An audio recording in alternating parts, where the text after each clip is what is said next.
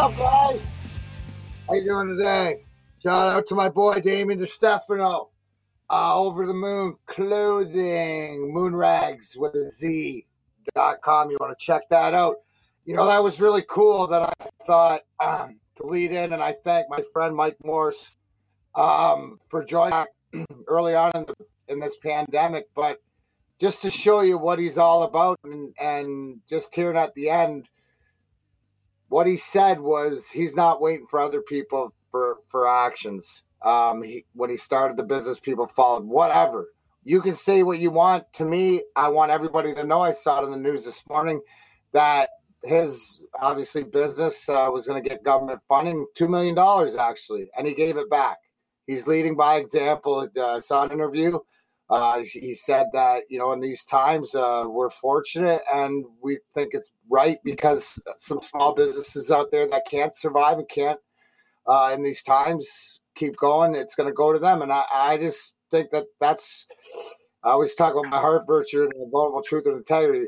That's right there what grind time's all about. So I'm going to say Nick Nooch on the other end that Mike Morse is DMAX. What's going on?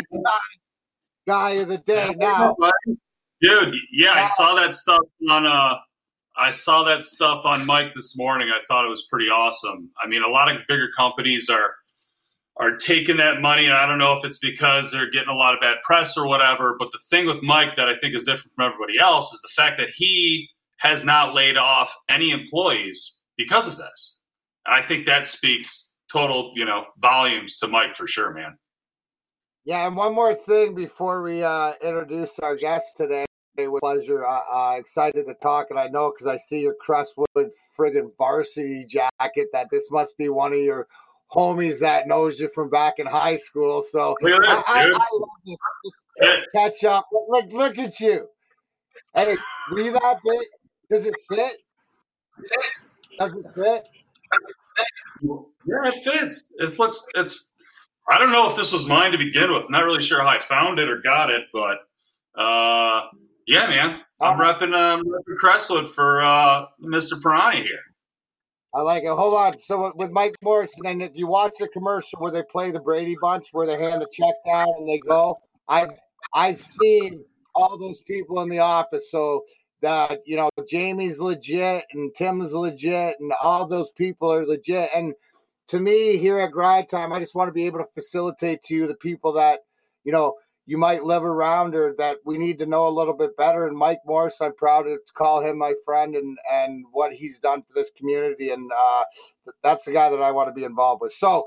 Uh, whoever played that before, good job. I'm going to give that to you, David, or uh, Angel sitting there. I don't know who's back there, but I appreciate all you guys, Jess and Mike and um, Maz. Miss you and uh, Clarence, and I miss every all the kids in there. And uh, hopefully, we get back some semblance. Looks like uh, everything goes well a couple weeks. But uh, we want to have this guy. We're doing a, uh, two segments today, so want to introduce the head coach of the Detroit City Football Club women's team, Mr. Sam Pirani. Sam, thanks for joining us. Uh, thanks for having me. It's been it's an honor, pleasure. Thank you so much. Well, it's unfortunate, bro, because we both have to admit we know Nick Nooch. So, uh, um, why don't you? Uh, I'll let you start it off, bro, because uh, you guys went to high school together. Why don't you? Why, why don't you talk? So, I'm here. Let's talk about. Um, I got a lot of questions. Like, uh, so let's start out how about getting the job uh, as the football. Explain to everybody out there who didn't know that Detroit had a women's football team. Um, I knew that we had a men's football team because I saw your scarf there, and I think I've marched in one of those parades in uh, in Berkeley before, all dressed up. So I love it. But uh, talk a little bit about the football club, where you play out of. Uh, you know what's happening with, uh, moving forward uh, with the pandemic and stuff. Yeah, for sure. No, be, um, so basically, this is going to be the first, would have been the first summer that uh, Detroit City is uh, ho- having a women's team. Um, it's still currently it's at hold, but it's not a complete no. Uh, we're still potentially going to have a season. Might be a short. Um, there will be a season is the plan. Uh, but how it came about was um, kind of unique because Detroit City Football Club in general, the men's team, they've been around since 2012 and had like a super fast track to where they currently are. They're now a professional status team, uh, getting anywhere from five to 8,000 fans at a match, um, which is bigger than than most in lower level or lower league soccer um, around the U.S. and even comparable to some of the MLS teams in the top division as far as attendance. So um, they, they've done a fast track to that. And about uh, two years ago, uh, my youth club that I was that I'm with, which was uh, Canton Celtic out of Canton, Michigan, uh, became Detroit City Youth. And uh, through that, um, kind of just communication and, and, and conversations about eventually having a women's team uh, came to life a lot faster, I think, for everybody. And last last summer, at a men's match at halftime, they did a massive announcement that the following year they're going to uh, put out a, a women's semi-pro team. Um, we had over 500 of our youth players there in attendance on the female side. So at halftime, the whole stadium um, kind of paid attention to the middle of the field, and we had 500 plus kids uh, for the announcement. And then through that, I kind of spoke with the ownership as far as helping with them, guide them, or help them any way possible to find the proper coach team forward and uh, got a call back asking me to put my name in the ring by the ownership. So after much communication and uh, scheduling, looking it out, and talking to the wife and the kids and the family, um, it was something we definitely thought was a was a, would have been a good experience for me and something that I think I can help uh, push forward uh, on the women's side. So uh, got the job, took it. Um, since then, slowly building a roster, and then all of a sudden this uh, coronavirus hits. So we've been at a standstill, but through this we've we've met up via Zooms and and had uh, rosters being built. So our our team is almost finalized, and now we're just the waiting game for us. So talk there, you know a couple things come to my mind because it is the first year so i was like phew i'm not that far out of the loop uh, as far right. as uh, it's the it's the first year. But um, you know what? To me, uh, do you look at it like a detriment because of this uh, pandemic, or be- it might give you more time to recruit more players, or to see maybe more talent out there, or maybe even sponsorship wise? Um, you know, has that crossed your mind, or what? What's the positive that you as the coach in this situation with the new team get out of this pandemic? Yeah, no, I um that's a good question. So going into a first year as like uh, an inaugural team in, in an already established division, which this the league that we're playing is called the UWS, the Women's Soccer League. Um, there's been a team out of Ann Arbor, another team that's kind of local to Detroit that played out of Pontiac. Um, uh, Brighton area, Lansing, and then a couple. So it's already a development um, league, and uh, for us to come in every year, a franchise team always struggles with the adaptation of the league and the travel. Um, I think we have a little bit of upper hand because I've been around the league, so I know how it is. Also, because our our fan base. Um, I think uh, a lot of the teams that we play are looking forward to come to Keyworth Stadium in, in Hamtramck um, for an away match for them and a home match for us, just because the the game day experience is, is out of control and not um, not what a lot of people get to see in, in this division or in this league. So um, the fact that we're on hold, I think is, I mean, obviously we're all anxious and wanting to get out there, but I think this hold kind of helps me prepare uh, for everything. Um, so if we do get out there this summer, we'll still be delayed and I'll still be probably a little bit more prepared. But if it were to hold off and go to the following year, I think – disappointing that we weren't able to get out, but also the positive. Um, can we build off what we've done with the consideration not even being together? Um, and I think uh, some of the players that we have on the roster have played professionally in Europe or played high level Division One uh, soccer.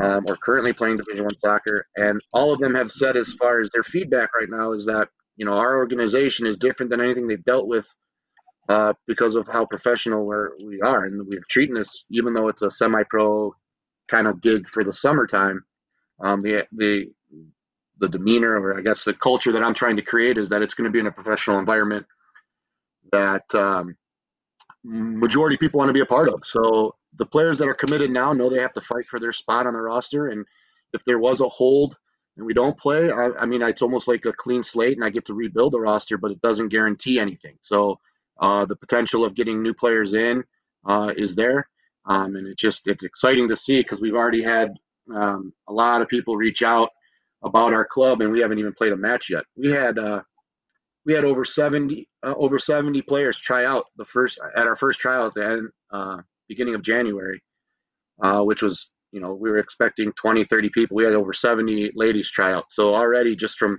being a part of detroit and being connected that way um, there's already been a big buzz around the women's side so just anxious i guess right now uh, but trying to find the pod event that we don't play is definitely a challenge but there is some for sure dude you can look at me look at me nick why am i doing that because sam said my favorite word when we're talking about sports in Detroit, and you're looking Culture. out there and go, "What sports in Detroit? They all suck."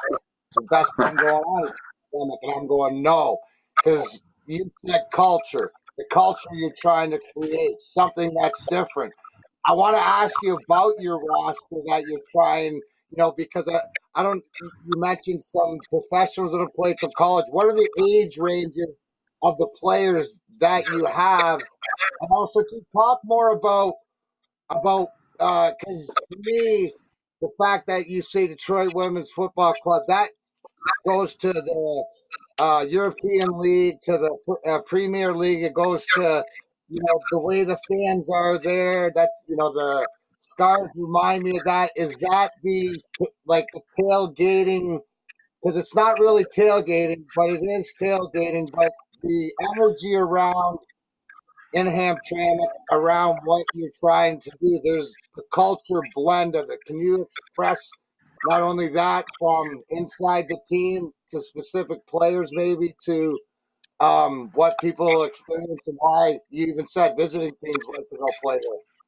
Yeah, absolutely. Yeah. So as far as the roster building, um, um, in order for me to build a roster from scratch, I'm going to need some experienced players, uh, and, and meaning by by that I mean even post college.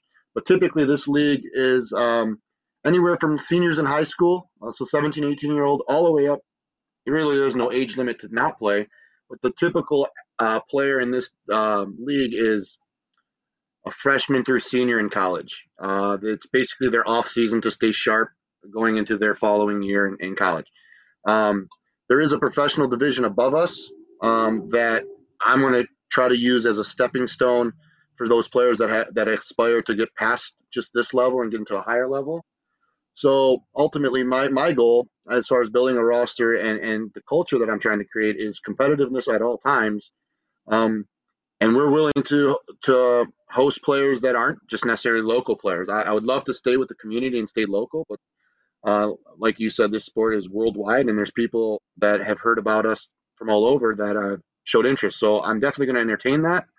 Um, but ultimately, the, it's not about the one player. It's about how the 30 or 40 players on my roster can help us get to the ultimate goal of trying to win the title. So um, I can only have 18 players dressed for a match, uh, but my pool is right now between 30 and 40 players. So the competitiveness at training is is where I want it to be. Um, and I want, and I, as I told the ladies, I want my job to pick my my 18 players to be difficult, and that stems from your guys' um, training habits and what I'm trying to implement, um, and my expectations. Now, through all that, I have to even reach out to the, some of the big time D1 schools and talk to their coach about my plan with their player, because ultimately they don't want them to be overplayed in such a small window, but they also want them to get um, proper amounts of, of touches on the ball or fitness. So um, I'm creating you know, a, a, schedule that if you happen to play in a match that following day, the ones that didn't play, you'll have either a, we call it a reserve match, or you'll have an extra an extra session while the ones that played are going through a recovery session. So again, the atmosphere, the culture I'm trying to create is not just a oh show up to training uh, for two hours and then leave and then don't see each other until the weekend. Uh, we want to be together five out of the seven days in the week during the season, with three of those being training One of them being maybe a, a, a tape tape day or recovery day or just a, fam, a team meal, um, and then obviously the matches on the weekend. So um, that's the culture I'm trying to create, and it, it, seems like people are buying into it, which is great. But as far as the the, the club culture, um, like I said, 12 years or uh, 2012 they started the thing and uh, the the men's side, and they had a couple hundred people turn up to a match, and and all of a sudden. Um, it grew by the end of the year to like just about a thousand, give or give or take. Some games more, some games less. But the atmosphere during the match is like you said over in Europe, where they stand for night. They call themselves the Northern Guard supporter group, and it's probably the best supporter group, arguably in in, in the nation as far as support, travel to matches to watch their team play away, um, show up hours before the before a match at, at at a venue, and from there march together to the stadium. So if you look over in Europe, they do that quite a bit. Um, you don't see that often here. Uh, and then they, for 90 minutes, uh, the, the, length of the match, they're they're on their feet, they're chanting, they're they're hopping, they're dancing, they have a song for a coach. They have a song for the players. They do things for the refs. I mean, they, they give it to everybody who's there. Um, they got a few songs for the coach. I'm sure. I'm sure they got a few songs for the coach, depending on how the game's going. Um, yeah, hundred percent. One of the things is where did your love of soccer come from, and and obviously I can tell somebody taught like you don't get this. Um,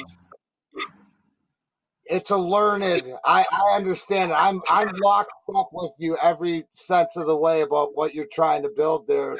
It's it's exactly what the Red Wings are trying to do. It's exactly what sure. we had back with the team. Uh, why we won cups. But where does your love and maybe are there some influential people? Like, were you a soccer player? What makes Sam Pirani and you can't lose your job right now.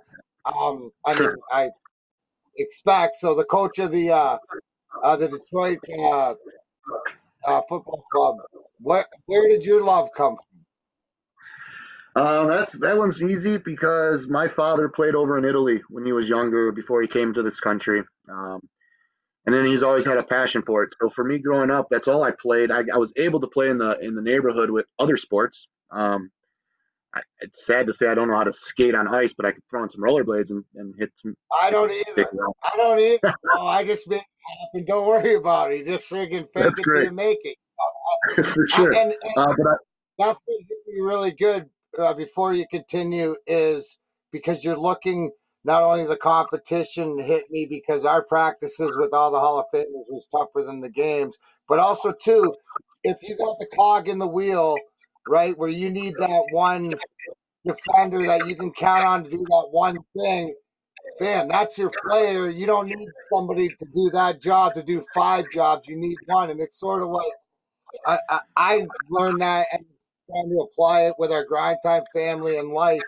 Nick's the only one in the family that can wear more than one hat. I know he's a lot smarter than he was when you when you grew up with him, Sam. But gonna, you know, I toss him, toss him everything he knows. Want Sam to finish. Uh, um, we'll have you back for knuckle up. You'll be perfect. It, it, you, it'll be great.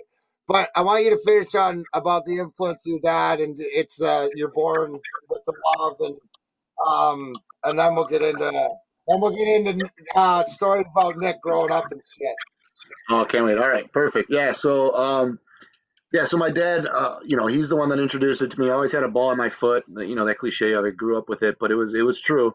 The fact to the point where on Sundays, uh, that's when matches were played over in Italy, where instead of going to mass with my mom and my sisters, he would throw me in his car and we would drive over across the border to Windsor to a little Italian cafe, go into the basement where all I remember is pool tables and clouds of cigar smoke and one big TV, and just got to watch the one game that was satellite sent over from Italy so every Sunday, ever since I was young, I'd watch matches from Italy, um, and it just kind of stuck with me. And then eventually, it grew here, and I played at the highest level you can possibly play as far as youth. Um, I, I dipped my toes in the professional game before injury. I even was able to kick the ball around over in Italy for a little bit. So the passion um, stemmed from my dad, but just the fact that I, I, uh, I would say that when I was probably eight, I got moved to a team that was probably considered the best in the state or the best club in the state at the time. And I was with them from eight to 18 and just super competitive, traveling around the, the U.S., um, playing against the best of the best and, and still being considered one of the, the best teams um, after those weekends away. So, uh, I think the competitiveness of it and being able to compete while the level was so me going um, to college and, and, then further. But um, my father was the number one man for me as far as why I played the sport or why I was involved. And then once the injury hit, I got into the restaurant business for a little bit. But uh, I mean, like I said, my passion was the sport. So eventually I got back to coaching. And I actually started my first coaching job was going back to good old Crestwood High School and being the, uh, the coach of the varsity team there, boys and girls. So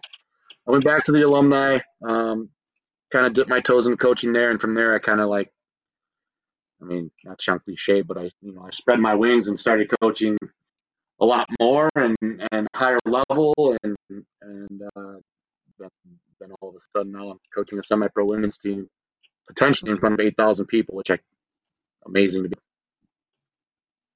Well, uh, and, and it's it's and it's awesome because uh, I can say this is that I, and as a parent of kids and, and between sixteen and twenty six or whatever, I don't care what age they are, is what sport they play. Is I want you as their coach because it's about it's about the life skills and all that stuff. How about as a coach out there to any parents who have uh, you know younger, maybe going into high school, maybe some aspir maybe they play travel, some aspirations of maybe playing higher level soccer. Is there a is there a tip in the soccer world? Um, or like from a coach, like what would you say is the most important thing for younger kids? Because for me, if they ask me about hockey, I tell them play all sports. The hockey guy, soccer came into the dressing room at the two touch. Uh, we had to turn it into an elimination game. So it was like two touch dodgeball, soccer. Um, yeah, yeah. Try to, you know, if you could knock Drapes in the head, it was good. But what's some advice, coach, coach advice out there for some, some uh, younger kids? Um, that's that's awesome. We just actually with the so I'm also a technical director for the Detroit City uh, West, which is the Canton base out of Detroit City Youth, and I, I, come I help come up with the curriculum for the whole youth, and, and you know I, I have ideas with my coworkers as far as what's what do we need to do to help the youth players get to that next level. And although we're competing at the highest we can in the in the area, um, a lot of things that we do off the field, we do media room stuff where we're doing college presentations for like maybe the eighth graders going in eighth graders, freshmen, and sophomores. Uh, that's the target age for them to start the recruiting process because back when we played in any sport, the recruiting process to go to college was a lot different than it is now as far as going to a, a tournament weekend and being uh, you know scouted and then being addressed from that scout. Now it's you got to kind of sell yourself and do a little bit more legwork, legwork on your own. So my advice to the kids is make sure that you do your research on the colleges that you want to attend, and from there, um, sending out a, an email showing interest and maybe offering your schedule for the year for the coach to come and watch um, goes a long way on top of the club itself just offering college showcase events that we go to. We'll travel across the us with our top teams and, and go to college showcases only for the where those events aren't even uh, final or winner based. It's just you go you do three matches and then you leave. But in those three matches the spectators are your parents and college coaches. So you're we're doing our part to get you in front of them. And then they, the player themselves got to do their part as far as introducing because nowadays um, a lot more clubs there's a lot more youth clubs and there's a lot more kids that want to go play college. So if i were to say hey university of michigan's here um, there's also 10 games going on at the same time you play. So the chance that they're coming to watch you is slim unless you reached out and done and did some communication on your end. So that's kind of how we are right now. is there a website that uh, people can get a hold of you or that are interested in starting the program or whatever over in Canton? Yeah, uh, dcfcyouthwest.com. I can even remember that dcscyouthwest.com. Youth. Yeah. All right, give me a her. We got a few. We got we got a minute left. Give me an embarrassing Nick Nooch growing up story. Oh my goodness! Nooch, man, it's been probably since graduation since we last saw each other, and I honestly want yeah, to man, say it's- that. it- Go ahead. go ahead. Was he an ass slapper in high school? That's all I gotta know. Was he an ass To be honest, slapper? you He tore his butt. I told him it's because he slapped ass. You gotta watch out that guy. That's that's No, I- that's how we do it, man. Yeah, I would say if there was an embarrassing story, chances are I don't remember it because we probably weren't on our best behavior when it happened. But um, Alright, Nooch, I- you're my guy. honestly, Nooch, I don't. Nothing comes to head as far as you've done something super embarrassing for me to stand out. I mean, again, it could have been a weekend where we were at one of those parks or parking lots, and uh, Yeah, there was Some- there was definitely some parking lots in there, dude. I got a great, Oh, a funny story about about Sam. We were, Uh-oh. I got, I played a little bit of soccer. I barely knew what I was doing, and uh, You're you guys Italian, were playing in an indoor. You're Shut it! In an indoor soccer league. Antonucci. Fuck. What? You're you're supposed to play Italian. Antonucci. You're fucking supposed to be born with a soccer ball. I'm not okay. I played for you know 10, 11 years or whatever it was, twelve years. But listen, so we were playing indoor. I think it was at Total Sports. I think I subbed in on the team, and we were playing somebody, and things got a little heated. I remember our, our uh, mutual buddy Joel Lazinski, who's just an absolute teddy bear, um, had Yeah. got into it with a couple people out there, and I remember your boot, man. I remember you just how hard you would kick the soccer ball, and it was one of these things where we just kind of like, all right, let's watch Sam. Let's watch him. He's gonna rip shots at people and get the hell out of the way. That was like one of my favorite, my favorite soccer moments moments with with you, I man. But it's it's been awesome to awesome to see you for sure.